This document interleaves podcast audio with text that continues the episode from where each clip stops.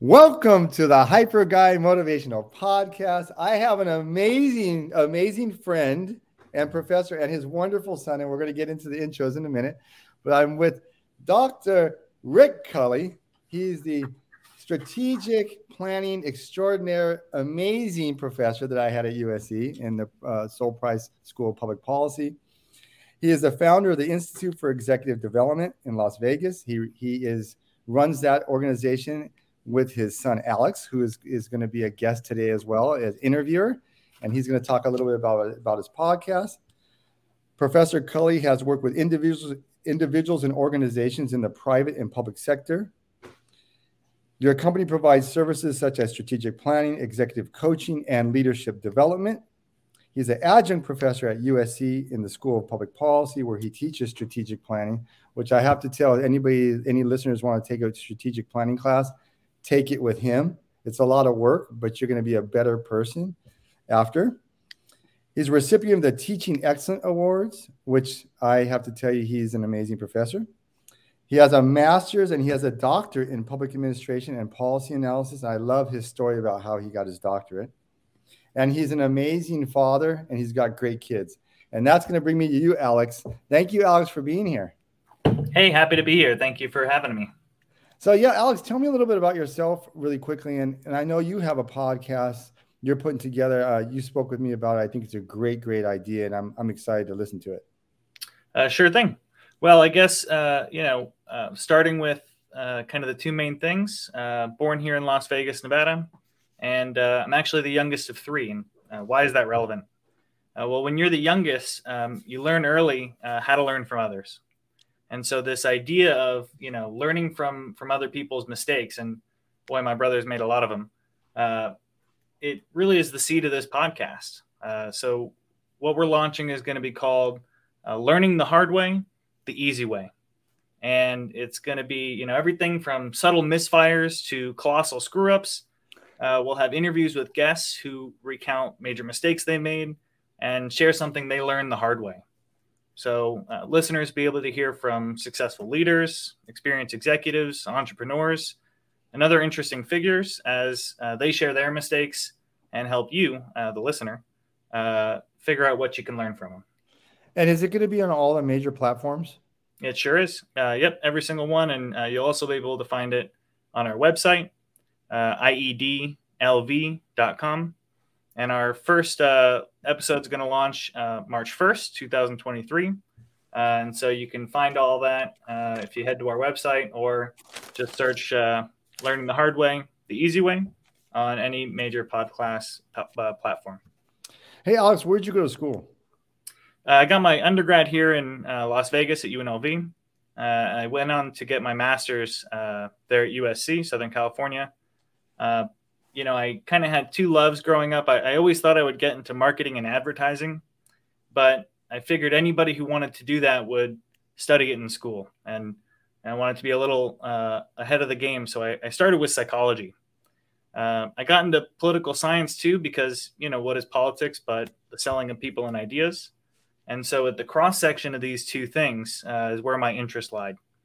Uh, at USC, I got a master's in uh, applied psychology. I really had dual tracks consumer psychology, which is what I focused on, uh, and organizational psychology as well. Um, I went into market research after that. Uh, at a, about a year, I realized, you know, helping sell products wasn't quite as fulfilling.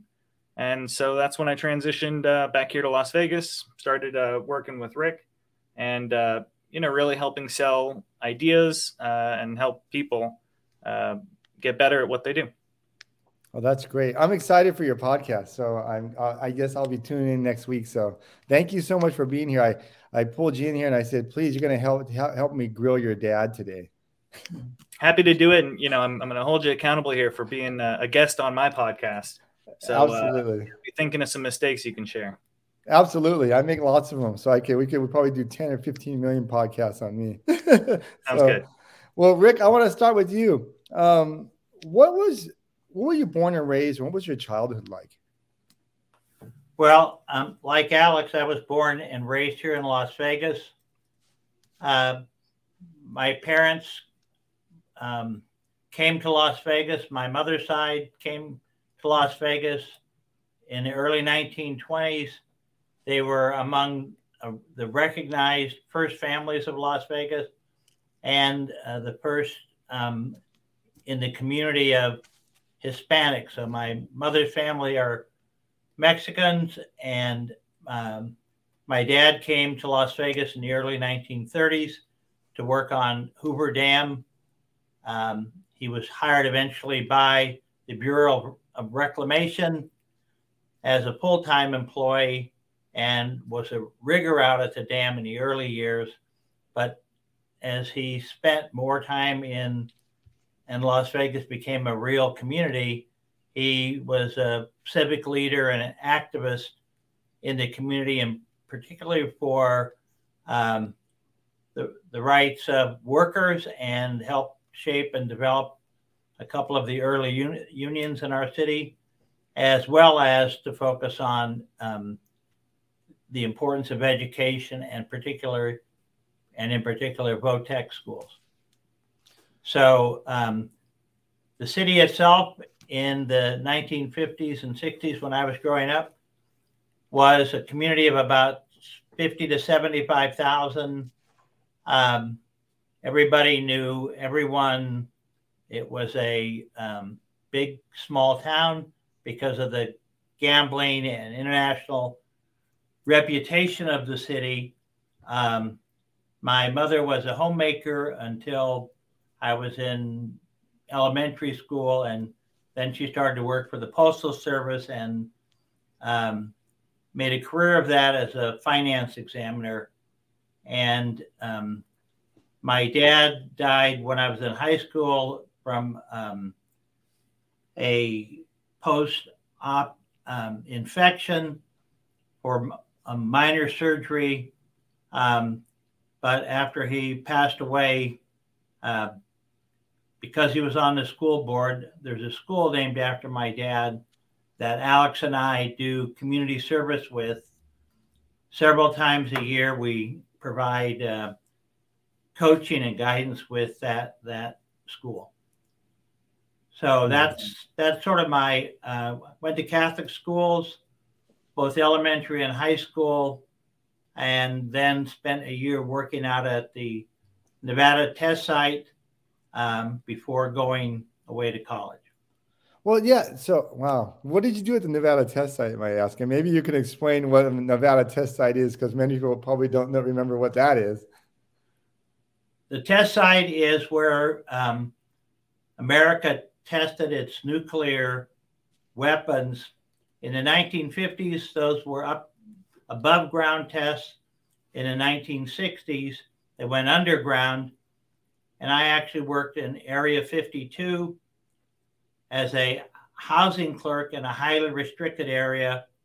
Um, and I worked um, about 10 months out there before I, I moved, moved down to Southern California to go to school. And uh, there's a great story. They had badges, right, that kind of clued you into to radioactivity, and that went off for you once, right? Well, you wore this badge to pick up any um, any possibility of nuclear fallout, which because so many of the workers went into areas in the mountains was the, the reference. Um, but when I was sleeping one night, the guys that I worked for, we all were in residence out there in four person trailers.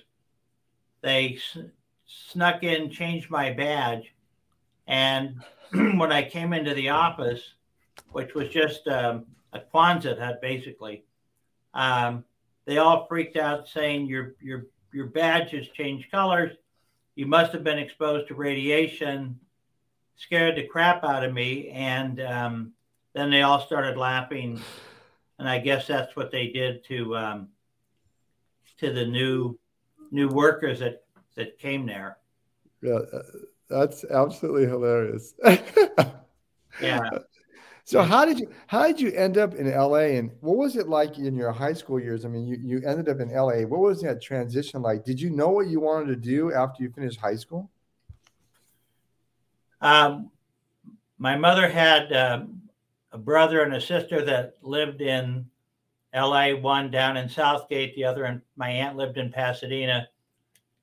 Her son was my age, so every summer we took a vacation. We'd go to Pasadena for um, a week, and I would often stay an extra couple of weeks there.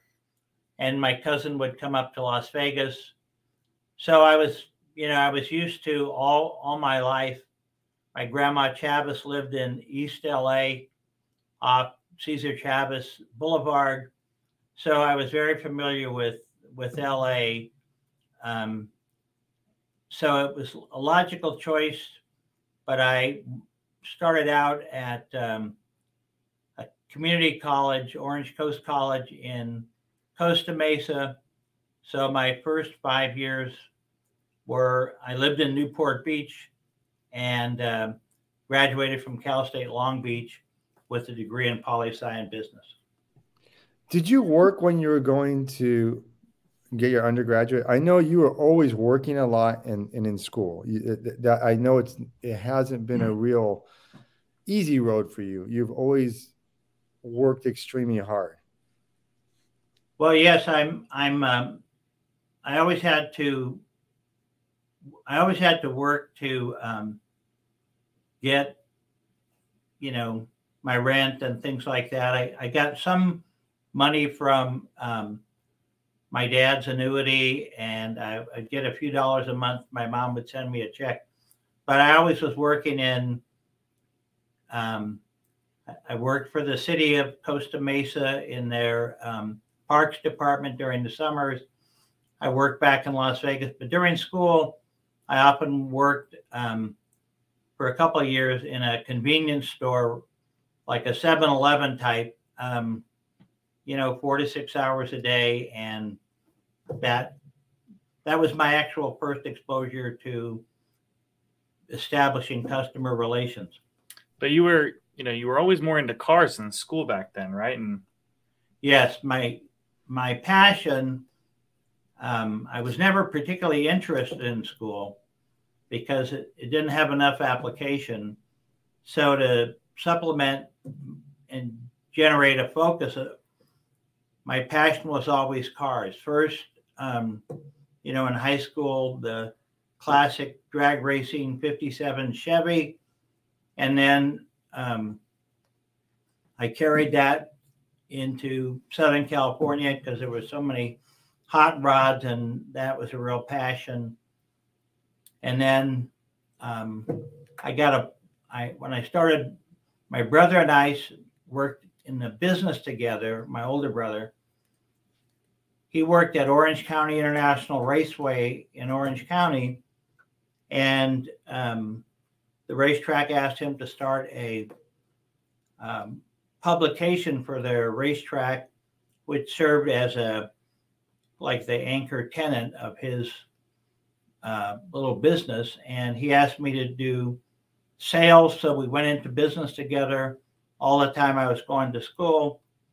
But I I quickly started to make um, a healthy income doing that, and um, that working and going to school finally clicked because I was studying business and poli sci. Um, but I had the last couple years, all my classes were at night, um, Monday through Thursday, and I worked all day. And then what made you go decide to get a master's degree? What pushed you to do that? Well, um, part of school that had the biggest appeal to me was the public administration side, focused on um, cities and urban areas. So I thought city management would be great. And I went into the specialty track of public administration. And I, I had this aspiration to become a city manager and I um, I was a finalist to be um, an assistant uh, and an intern in the city of Newport Beach, which is right where I lived, and it was a model community. And I it was about started out with about 10 or 12 candidates, and I was one of the finalists, but they selected somebody that was a grad student.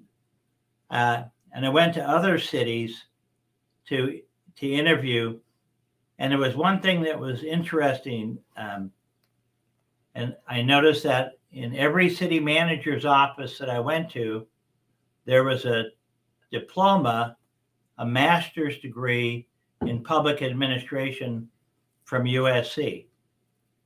And that that sort of planted a seed um, in my mind of if I went to grad school, that would be a great place to go. Um, so I'll just stop with that. Well, what was your experience like at USC in the master's program? In a word, it was fantastic. Um, they had core faculty as well as leading practitioners.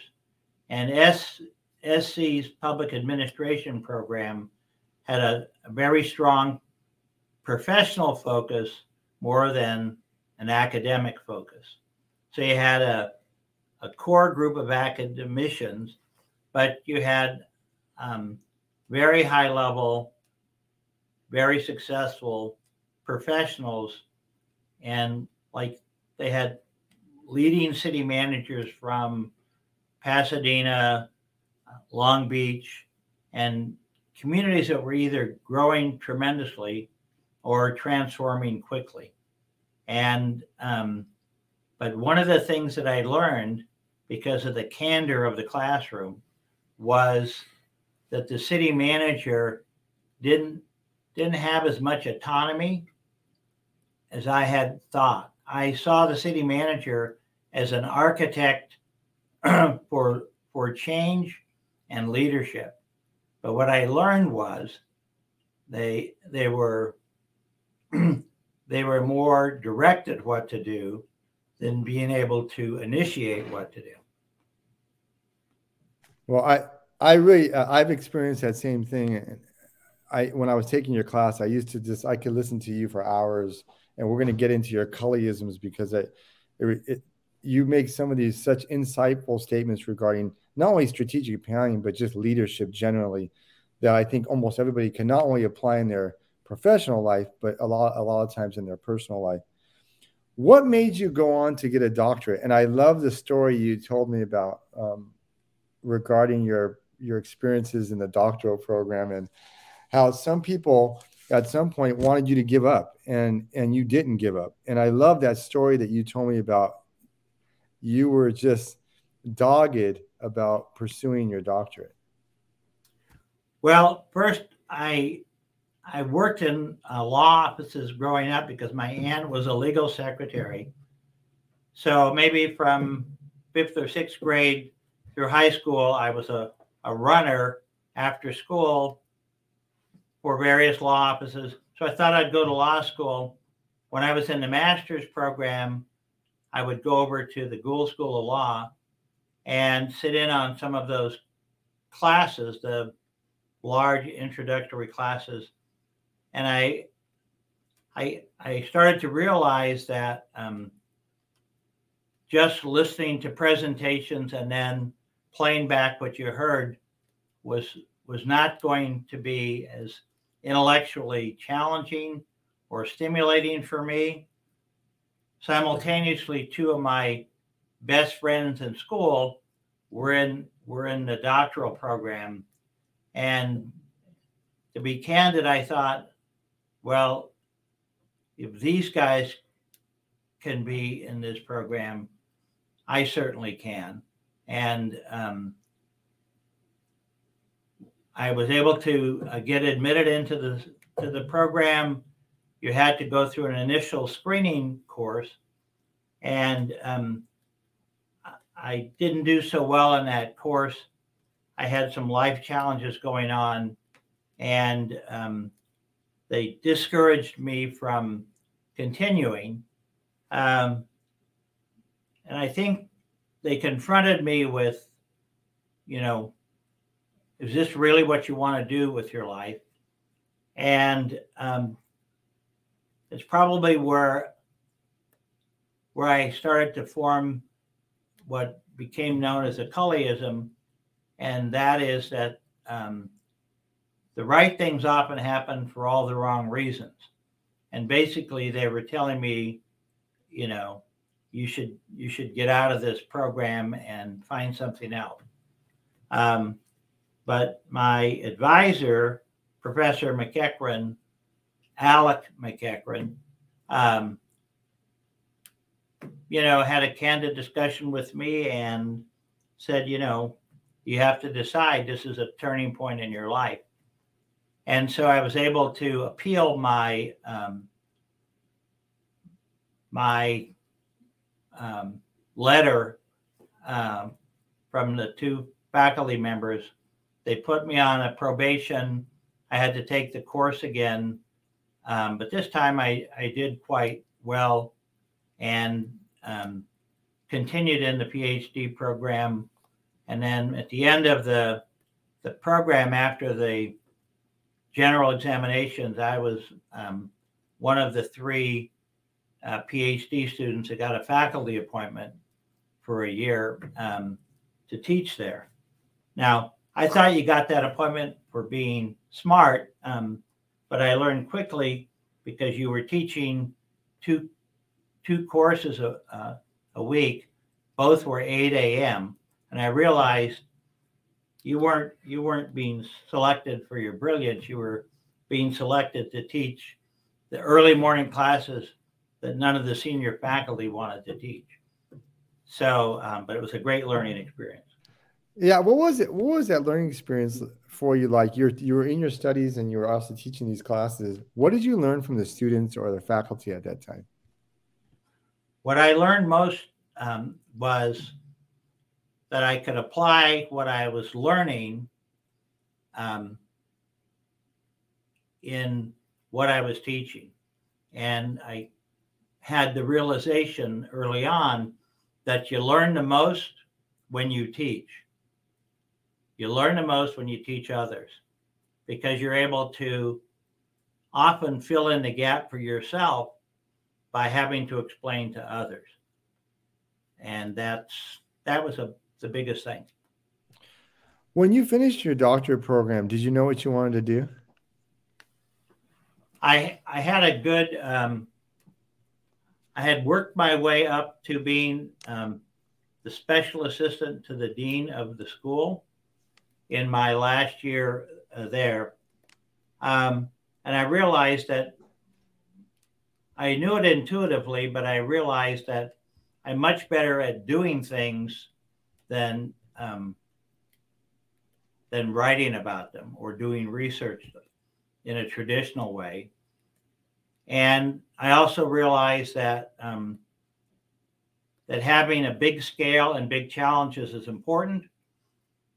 And I, fortunately, um, while I was uh, in that position, I I met with the head of uh, human resources from the Port Authority of New York and New Jersey, and he was out at SC recruiting for master's candidates for their management development program, but he had just um, lost his administrative assistant and was looking for a new assistant for himself. And he brought me out to New York for a few days. I spent time, they were, the Port Authority built the World Trade Center, a big public agency that operated, still does the airports, tunnels and bridges between New York and New Jersey, and was about um, 12 to 15,000 in employees. So I got hired there, and I always had um, an aspiration to work and live in New York City. So I I hadn't finished my dissertation, but um, I got this phenomenal job, and um, I just fell in love with working there. And if I remember right, um, too, you only took the job because you, you got turned down for another one at USC. Yes. Well, that that was. Um, I had applied to be um, an assistant dean at SC, and um, unfortunately for me, they hired somebody who had completed their dissertation, had worked in the governor's office, had worked in the mayor's office, uh, was um, a Latino, spoke beautiful Spanish, was married, had two kids, was a great guy. He had more experience, performed better, um, and overall was more effective than I was. But other than that, I should have gotten the job. um, and I was I was very upset that um, that rejection at any level is a great learning experience.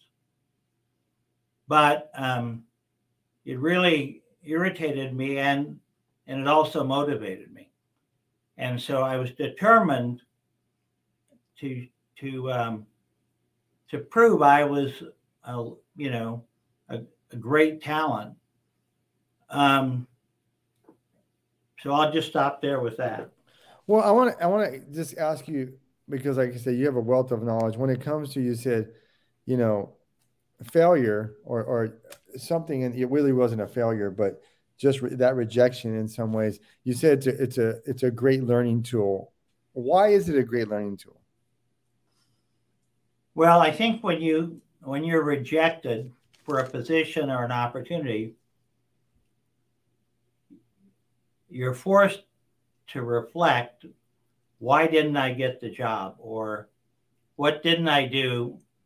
Why didn't I qualify? Why didn't they hire me? And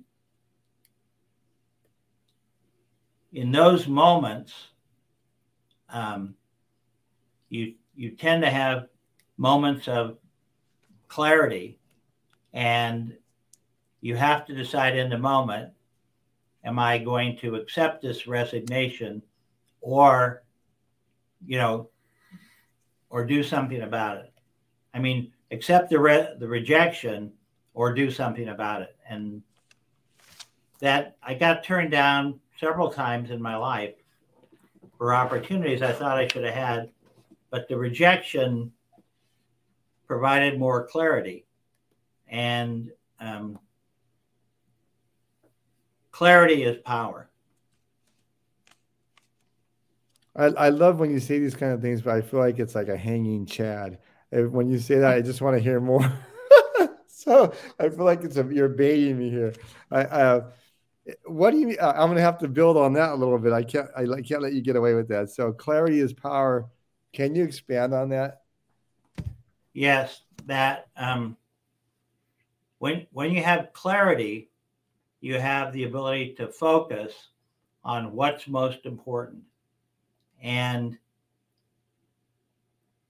throughout your life, you you, you need you need clarity. In our work, you know, we're often talking about the difference between being strategic and being tactical. Tactical is is is basically working in the business. Strategic is basically working on the business. For yourself, you know, tactical is working is simply working and doing what you do, but strategic is pausing in the moment and saying, "Am I am I doing what I want to be doing?" And um, perspective and clarity are very similar. So when you're tactical, you're you're way down in the business. When you're strategic, you know, you're working on the business and you want to make sure that you're focused on what's most important. Well, you know what? I think this is a great segue. Um, I, I know you went on to Wall Street. I want to ask you a little bit about that. How did you get into Wall Street? And then you kind of went from Wall Street and started to do the strategic planning part of your life, which I really want to focus on because you are a wealth of knowledge. And I know our listeners want to learn about strategic planning. Many of them don't even know what strategic planning is. Um, can you talk about a little bit touch on your Wall Street experience and then how Sure. that kind of you built on that and came back to Vegas and started doing tr- strategic planning? I was at the Port Authority about nine years, nine nine plus years, and um, while I was at the Port Authority, I taught at NYU. That's where I um, was awarded the Teaching Excellence um, Award. But I always felt, that it was it was helpful to to to teach what you do to others to enhance your understanding. But I always I have I worked my way into succession planning and then executive development and was responsible for the oversight of our um, 400 executives at the Port Authority and created the first executive development programs. And they were targeted for our um, our emerging leaders, mostly at the assistant director level, senior manager level. So I had done that there for probably two to three years. And then the New York Stock Exchange was looking for someone to fill a new position that had been established. And I got hired and um, went to the exchange and eventually worked into the position of director of executive and management development. And I, I, I just heard Rick yesterday talk a little bit about you know the interviews. You know, we're Vegas guys, so we you know we set the odds. So I think yesterday you said you know if, if there had been odds on who would get that job, Rick would have been a thousand to one. You know, because everybody else was Ivy League educated. Uh, you know, he was West Coast, didn't have the network connections. But I remember you said there was one question in the interview that when it was asked and your answer, you knew that was that was the reason you got the job. What was what was the question? The the question was um, that we have a we have an executive development program planned to start in about three months. They had a specific date, and do you think you can help create a program that will um, be successful? And the participants in the program were the president of the New York Stock Exchange, four executive vice presidents, and 16 senior vice presidents. I, and I answered, my answer was absolutely. That was my one word answer. Um, and after I got hired, after about three or four weeks there, I asked the senior VP of human resources who was doing that interviewing why he hired me. And um, basically he said, you know, you're you're the only person that answered that question without qualification. Like, will I have the resources? You know, will I have a staff to help me and various other things? You know, you have to know when you have to know. And that was a moment I had to know. So, I love, that. So I, I have to ask you these these questions because you're here and you're just such a fountain of knowledge, Professor Culley. So, um, in your mind, what when you were at the New York Stock Exchange, I know that you studied a lot of this prior to going there, and you were teaching at NYU. In your mind, what makes an effective leader? Well, I think what makes makes an effective leader is that they can develop strong followers. You know, a, a leader, as we defined it, and this has really evolved from sort of early Peter Drucker days, is you know, a leader is a person with followers. You know, while things like vision and values and inspire, etc., are you know, important concepts and certainly important to have. The only things that leaders have in common are followers. So, you know, you have to recognize, even if you don't like or respect someone, if they have followers, you know, those people are leaders. Are are leaders born or created? Well, I, well, I, know I that's that's a that, classic leadership question, and some leaders are are born, um, but without hesitation, I can say uh, great leaders are often the result of very careful development. And I have had the opportunity, because of all the years I've worked around so many leaders, to recognize how many really amazing leaders are simply good students of learning. So we, we know from experience today in this environment, the best leaders are the best learners. And why is that so important? Because the remainder of this decade is going to be focused on the evolution and changing workplace of the 2020s. And because of COVID, the transformation of the workplace is significantly greater.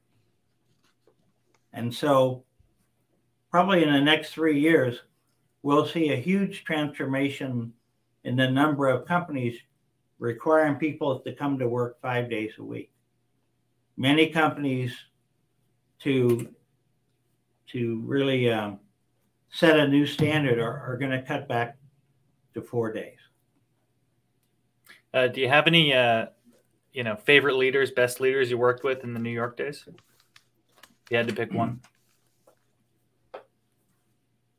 Well, I, I, I couldn't pick one, but I could pick several. One would be um, Peter Goldmark at the Port Authority. I, I was his uh, admin assistant for a year. Peter was a brilliant is a brilliant leader. Um, at the New York Stock Exchange, um, John J. John Phelan, the chairman, Dick Grasso, uh, the president, Dave Damijan, those were three people I really respected. And what did what was it about them? What did they do? I think they um, they through um, a variety of reasons quickly not only um, got followers, um, but they developed people into leaders as well. So, you know, once and if a good leader um, will will develop and have followers great leaders have followers who become leaders themselves.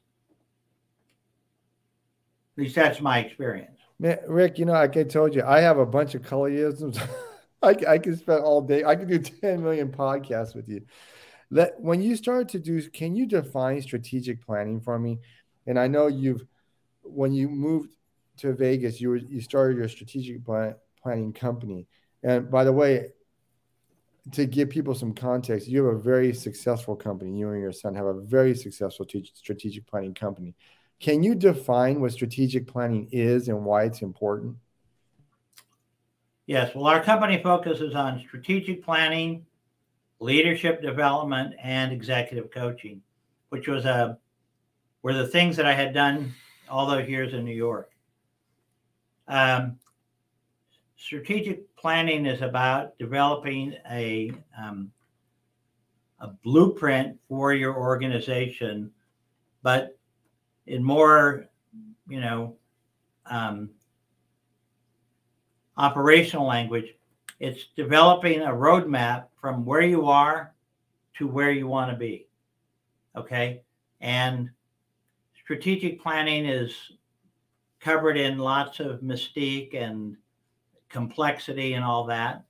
But um, it's it's basically about developing a, a framework and a process to go from where you are to where you want to be.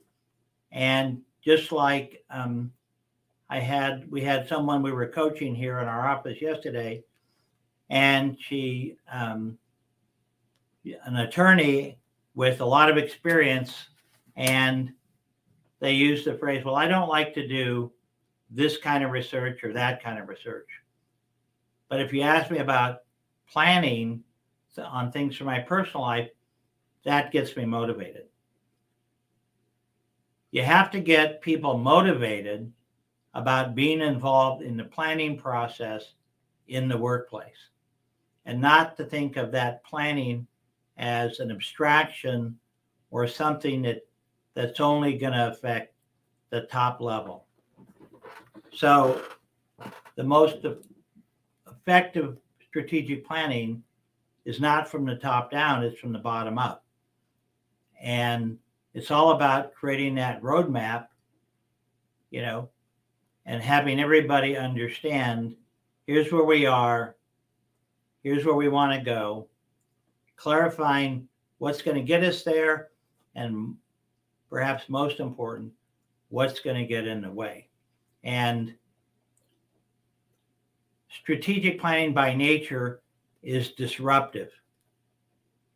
Okay, it it creates and forces change, and one of the things we've learned is that um, comfort or being comfortable is the biggest obstacle to change and transformation because so, people like to be comfortable at work. So, uh, what do you see as, um, you know, define real quick the the difference between you know a strategic plan and strategic planning because you, have talked more about strategic planning as opposed to you know a strategic plan. What, what's the difference? So, strategic planning is the process of creating the plan. The plan is the outcome or result. But the planning has to have everybody's prints on it. So when it's created, what's presented is a reflection of the process. And the process is often more important than the product because it gets people to look at what they're doing, why they're doing it. And um, we know from experience that especially in today's workplace, 25 or 30% of people's time, um, people often in, in the workplace work really hard, doing an excellent job of doing the wrong things. How many people have you worked with in your field who work really hard doing things that don't need to be done, that are obsolete, that are not necessary? So, Professor Culley, how do you overcome resistance to a strategic plan and why do strategic plans fail? Well, I guess um, resistance is um, a natural reaction. So, what we work hard to do in the beginning is to explain something, and, and part of the explanation is we'll emphasize you need to get more comfortable being uncomfortable. That's sort of a, a core Culleyism, I guess. You need to be more comfortable being uncomfortable. Why? Because when you're comfortable, you're doing what you've done before. Okay, it's familiar. You know how to do it.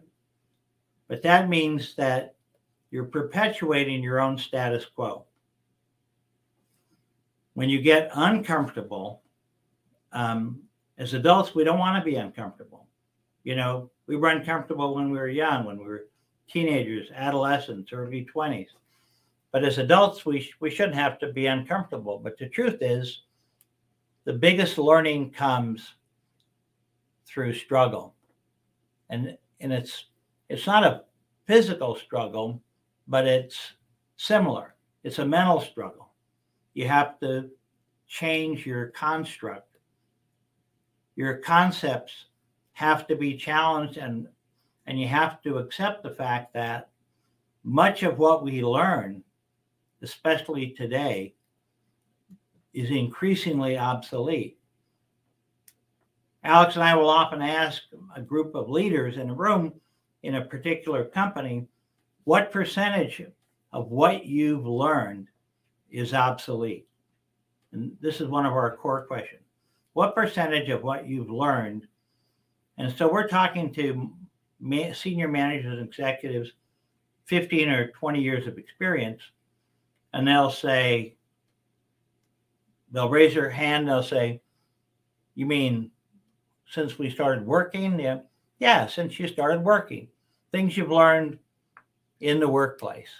And um, we start to hear answers like, you know, 10% or 15%.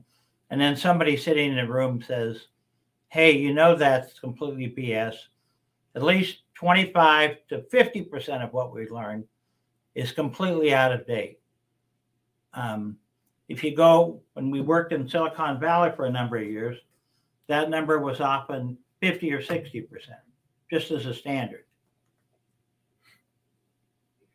I remember. Oh, go ahead, Alex. Go ahead. Well, I was just gonna, you know, what makes strategic plans fail? I think uh, one thing is if you make failure fail. You know, if people see things as if they're not perfect, it's failed.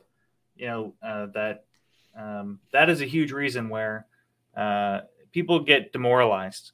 So if there's not short-term wins, if if you can't, you know, publicize or celebrate what you've done, I think the other thing is that um, if if you're not committed or if the organization's not committed, you know, strategic planning isn't a one-off. Uh, it has to be baked into the DNA of the organization.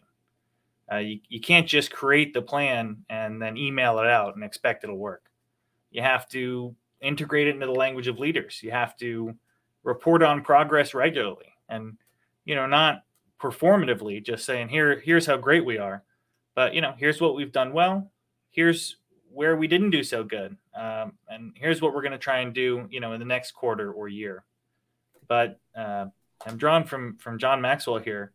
You know, commitment is the enemy of resistance, and strategic planning, when it fails, it's a result of you know people not being truly committed to making it happen and making it sustainable. Can I ask you, I guess both of you a question here? Um, why is is are organizations that have strategic plans are they and and actually and i think your dad taught us this even in individual strategic plans are people more successful with a strategic plan as opposed to nothing i i think that um, i think one of the most important things in in our strategic planning process, we, we focus on vision and values, which are timeless. But vision is long term, the ultimate of what you're striving to achieve. On an operational level, then you have mission and goals. And mission is, you know, why why are you doing what you're doing? And it's focused on you know, the the here and now, and then you focus on goals. And and one of the things that I know from experience is that um, if if you don't have clear goals at work or in your life, you focus on the problems.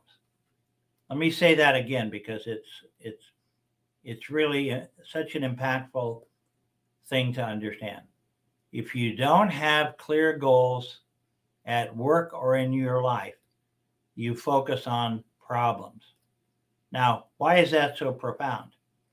It's that people like to do what they're good at doing, right? So, if in the workplace, people pride themselves on being good problem solvers, especially those who are managers and or people who think of themselves as leaders, think of themselves as really good planners. I'm problem solvers.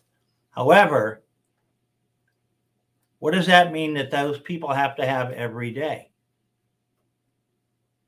They have to have problems to to be what they're good at, right? And um, but if you're focused on problems, and all the problems people focus on in themselves are not the problem. They're the symptom of a lack of clear goals. You know, we we we look under rocks doing our organizational assessments all the time. We we look at the blind spots. We go down um, a, a lot of closed off alleys, but problems are a symptom most of the time of the lack of clear goals. Yeah, people I, need something to latch onto. And if it's not leadership or the organization saying, you know, here's the hill we need to climb, they'll make uh, mountains out of out of the molehills and and figure out something else. You know, uh, I think over time you always need a, a tether point. You know, imagine if you were trying to, you know, go on a weight loss journey without a scale. You know, how do you know if you're doing better? Well, I, I, I look or how I feel, but oftentimes that's you know that's that's determined by more factors than reality or or than objective measurement.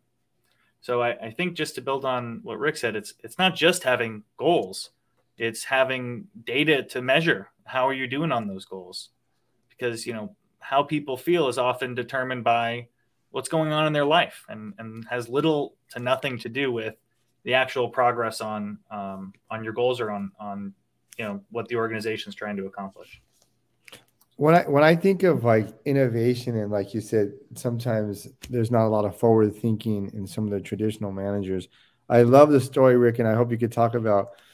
Um, I know your son Alex likes this, but uh, as well, I used to love going to the day clubs in in Vegas, and and I remember you telling us a story. If you could tell us a story about how day day clubs came about, and I, I thought that was a great example you brought up in class about the innovation of that idea. Can you talk about a little bit about how that story developed? And be- before you do, for the record, I'm not into day clubs. Uh, just in case, you know, the fig you're giving me a you know bad rep here. I'm... He's never been to a day club. No, he's he's never been to a day club. Well, that's because Alex is married. Two years, a little less than two years now. So um, I'll just leave that alone. Uh, well, like so much change comes not because people are saying that's a great idea, go ahead and do it, but um, so much change evolves from people challenging the traditional way things were done. And I simply said that um, in one particular hotel here in Las Vegas, the people running a swimming pool at one of the hotels wanted to change from simply, you know, traditional music by the pool to creating more of an experience. And um, so they wanted to get the approval and support of their bosses to create more experiences around the pool instead of just traditional mu- music bring in a dj and a very well-known dj create more cabanas create all sorts of other things. And of course their supervisors said no that'll cost money.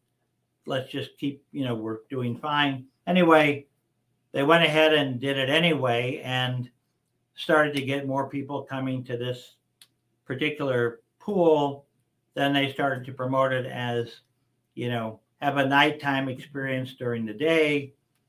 And um, all of a sudden, the the day long experience at a pool became a very lucrative resource for many, if not most, of our resorts here in Las Vegas.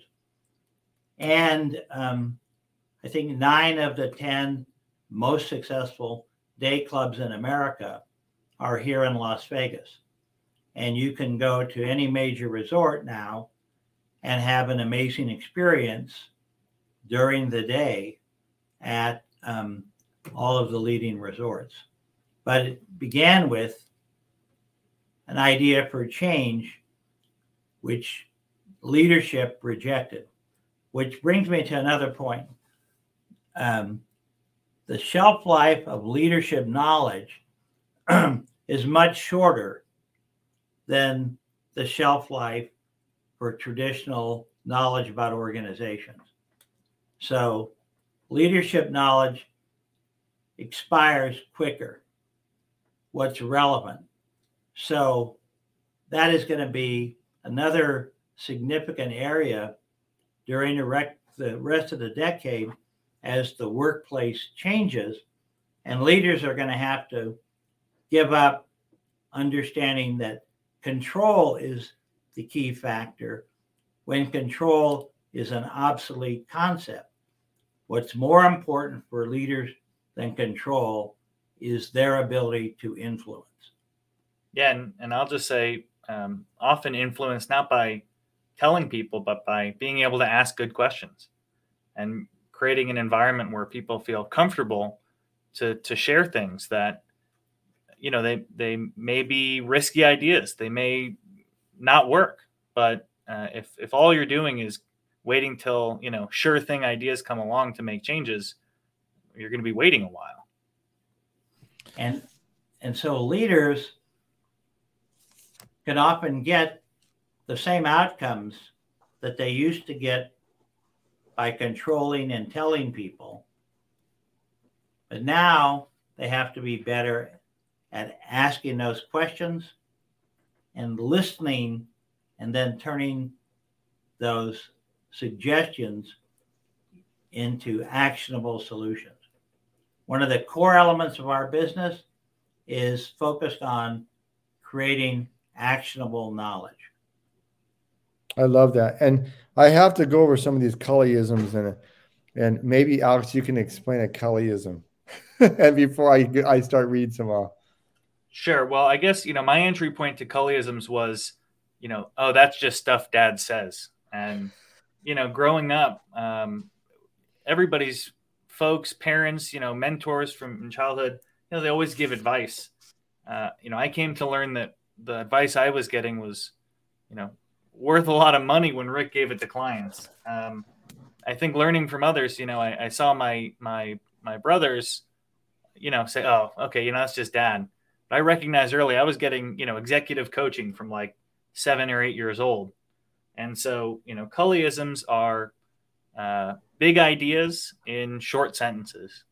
Uh, you know, they're a way to um, give yourself something to remember, uh, top of mind in the moment that allow you to you know get clarity uh, get perspective on a situation and so you know a lot of them are are drawn from rick's experiences you know are are uh, inspired by ideas throughout history throughout leadership uh, but I, I, think at the end of the day you know culleyisms are uh, the brilliance that comes out of rick's mouth and uh,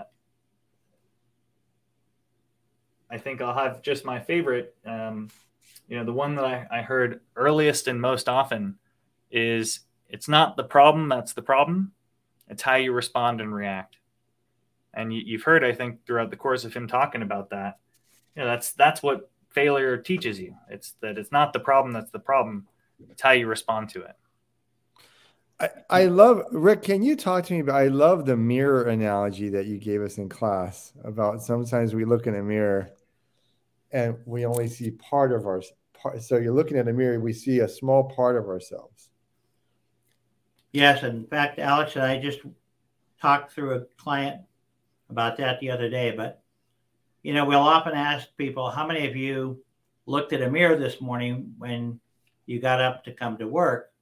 And of course, everybody's hands go up, and um, and then we'll say to somebody else in that same group, um, the follow up question is How many of you looked at a full length mirror? And four or five people will raise their hand out of 15 or 20. And then we'll make the joke well, we know who the vain people are in, in the group. But then we'll ask the money money question, which is how much of you do you see in a full length mirror? And the first response is typically people say, You see 100% of yourself, you see all of you. But then somebody else will say, No, you don't. You only see half of you because you can't see what's behind you. And that's that's what's important because on your very best day at work, at best, you're aware of about 50% of what you're doing. And that's why I have another Culleyism, which is, um, you know, to really be effective, you know, strong people make strong people stronger. And that's why, and it's one of the things that I observed early on about you, Fig, in class is you you were gravitating to other really strong people. And you know, strong people are often not the ones that say what you want to hear. Strong people are often the ones challenging you about your idea and about why you're doing what you're doing. So, strong people make strong people stronger. When you go to the gym and you see the strongest people working out, hardest, they're working out with other people who really push themselves. You're driving down the street, you'll see two runners really putting out their high performers. So, strong people make strong people stronger. However, strong people often make weaker people feel insecure or sometimes ineffective. So, anybody who's been stronger than their boss and felt that sort of unseen vibe about what did I say or what did I I do. Uh, when you work for a boss who's not as strong as you, um, they're often intimidated.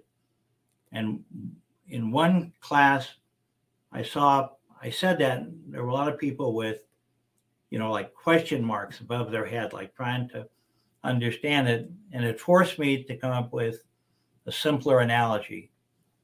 A's want and hire other A's. B's want and hire C's.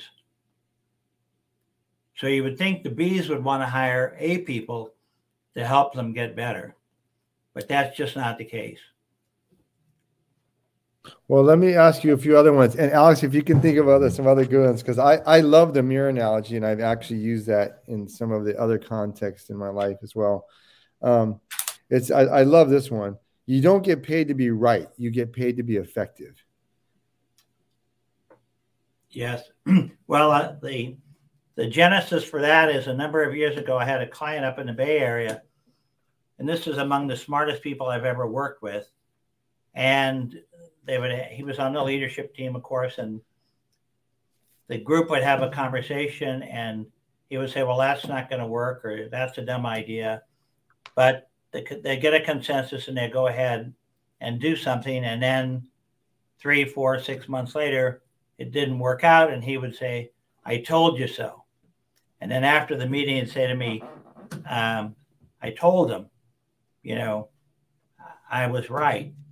And I would, say, my response finally one day I said, um, You were right, but you weren't effective because being right is simply saying, I told you so, or I know better. But if you want to be effective, you have to be able to explain to people if your idea is so good, you have to be explain able to explain why it's good and why it's better than that other idea. Yeah, and yeah. You know, in, in school you, you get points for being right, but at work you you get paid for results. And so nobody really cares who's right. And uh, you know, I, am going to ask you about another one, Rick. Um, continuing on with the theme of, of right things. you know, you have one here. The right thing at the wrong time is still the wrong thing. Where'd that come from? Well, that just that just came from some impressive displays of stupidity that I saw exhibited in various workplaces, and um,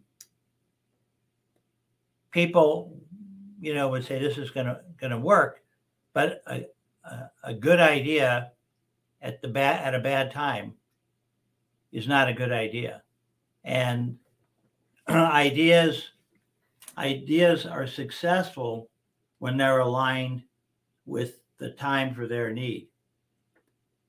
And so, you know, we, we always hear about the concept of first mover's advantage when somebody comes up with the right idea. But but the right idea, in order to be effective, has to hit at the right time.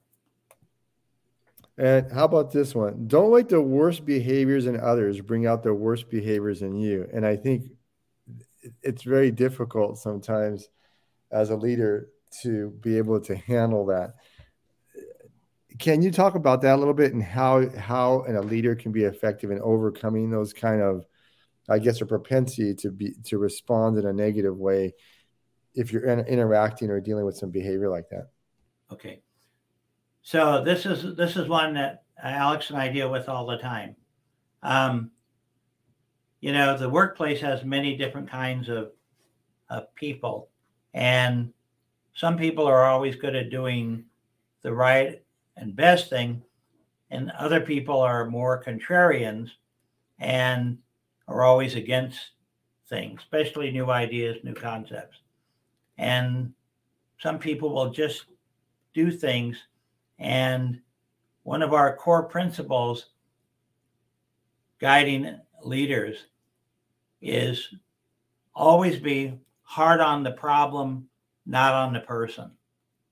And we also know that any leader who attacks the person or the people lacks the skill to explain the problem separate from the personality or style. So, um, not responding to the personal comments or you know the worst behaviors in other people often requires what we describe as bridge phrases so where you might feel like responding with well you're stupid too or just because you say it's a dumb idea doesn't mean you're not dumb or any other of the childish comments. So we, through our coaching process, focus on when you have those really strong emotional responses, you're entitled to have them, but what should come out is something like what we describe as a bridge phrase, which is, well, that's an interesting idea. Tell me more. Or that's a that's a different way of explaining something. Can you talk more about that? And I I think it takes too, you know, empathy because if if you know all you're doing is responding without thinking of where this is coming from, then you know you, you're you're underarmed or underprepared.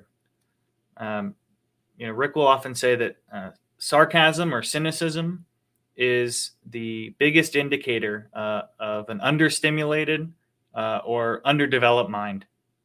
And in that context, when someone says sarcastic things all the time, you could be annoyed or angry, but the, the appropriate response is, you know, boy, this is a, a smart person who just doesn't have the stimulation or, or you know, the skill set.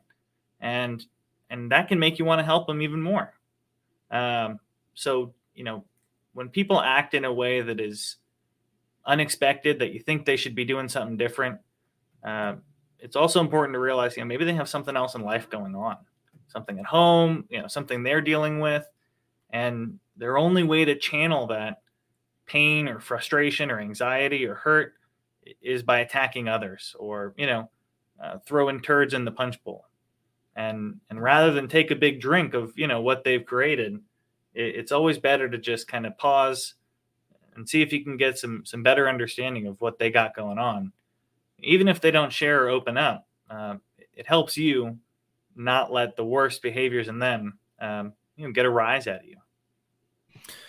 Um, I'm going to give you two more because I don't want to take up too much of both of your time. You actually both have very successful careers, and I you're, you're giving me your time today. Um, you're going to laugh when I say this. I'm going to go ahead and blank the last word.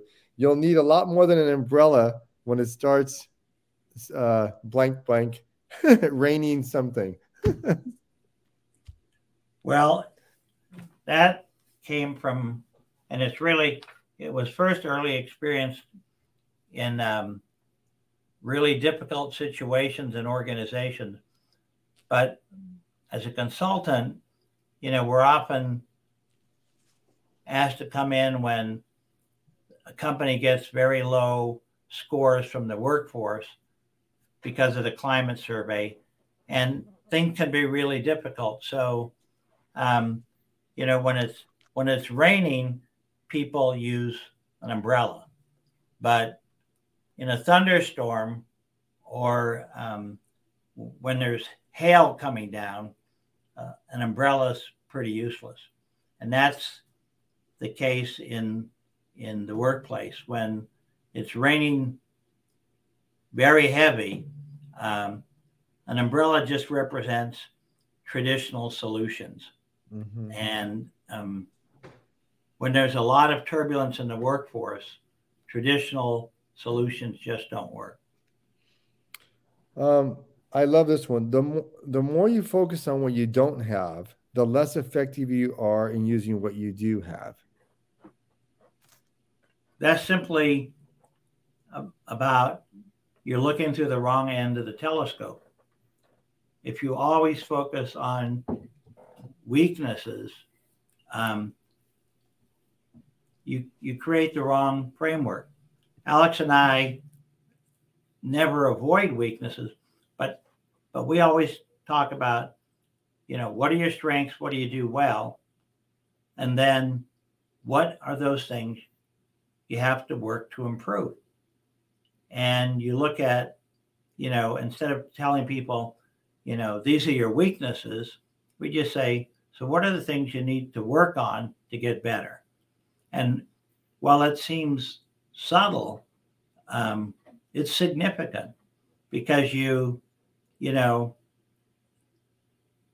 the framing that we're talking about, thinking about weaknesses, starts in in early childhood development, and that's when, as a kid, you hear about the two W's, wrongs and weaknesses, and that's all you get in school sometimes. That's the focus on what you do wrong, you know, where are you weak? And, uh, you know, I'll just build on that to say, you know, the, the power of, of the inner narrative, you know, how you talk about yourself is the exact same way people are going to talk about you. You know, what gets said gets repeated. So if all you do is talk about your gaps or challenges, that's what people will know you by. And, you know, you don't build a sports team by saying, okay, well, let me get a good balance of weaknesses here on the team. You know, you, you want to look for a balance of strengths. And, you know, today, nobody can really accomplish anything without strong people around them. And you just have to know and focus on what you bring to the table uh, as opposed to what you're not bringing. Because any successful leader is going to be able to, to find others who balance and complement their skills. I, I, I love that. I mean, boy, you guys are bringing it today. Um, just one more last one. I, I could literally go on and on. Um, I love this one. I if both of you can expand on this last one, and I think you brought it up during the course of our discussion today, but I, like to highlight it again. If you're always playing it safe, you're not playing at all. You're taking up space. Well, that's really about, um, you know, growing up in a gambling community and um, having your your family members involved and around and growing up here in Las Vegas, you were you always hearing things about, you know, um, gambling phrases. And one of the earliest and most influential statements I ever heard is, um, you know, scarce money never wins. Scarce money never wins. And the, the origins of that are scared money never wins. When you're scared about, okay, I gotta, I gotta win with this. My this is my last hundred dollars. When you're scared about making a bet, um, you you're not making a bet. You've already lost. Okay, and when you try to play it safe, that you're not playing safe at all. That's the highest risk position you can take, especially in an organization, because what you're playing is kick the can. You're playing push the decision down the road. Other things will happen. Um, so where where the biggest risks are is where the biggest solutions are. If you want to play it safe, you get safe, minimalist change. If you want to, here's here's one that I developed for you today for today's conversation because I knew we would end up talking about organizational change. So um, I, I, guess I would simply say that um, in organizations, um, you only get traction through action. You only get traction through action. And leaders have to take action if they're going to get traction. but if you don't get traction, it's not real action. And, and I'll just add, you know, if you're scared of failing or worried about you know the implications of well what if it doesn't go well? Um, you know that that's a fixed mindset. That's you, you have to know that uh, failure is part of the process.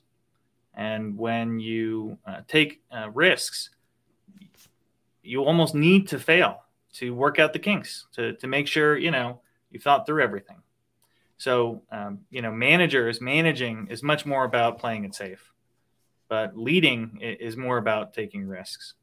And leaders know that uh, if, if you're not taking a chance, uh, it's it's most likely because you're fear of failure or fear of fear of things not going right. Well, Rick and Alex, thank you so much for being with us today on the podcast. Rick, Rick, let me ask you, either of you, can you? One of the last things I want to ask you is are there any books or courses? Uh, um, we're going to give out your information to contact both of you if they would love you to, if they want your services. I, I, man, like I said, I think both of you are amazing.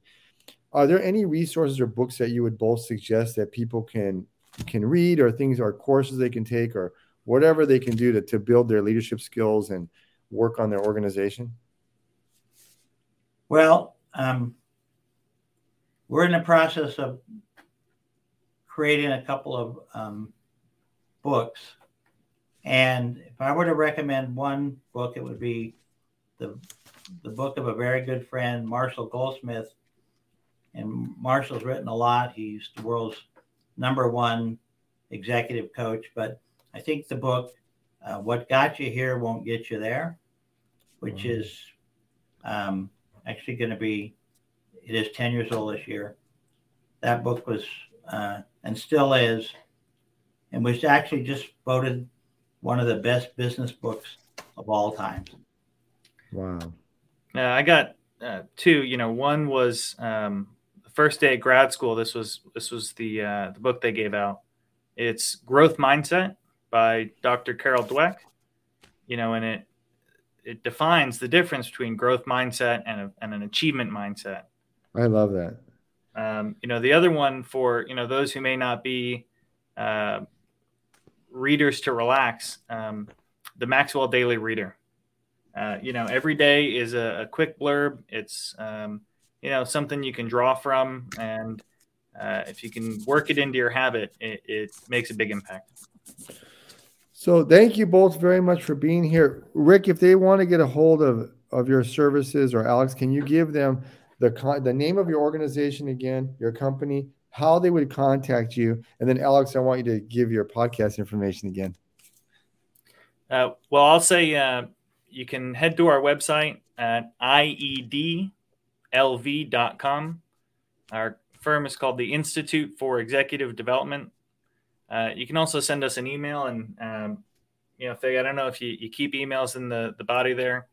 Um, it's Alex A L E X at iedlv.com or Rick R I C K at iedlv.com.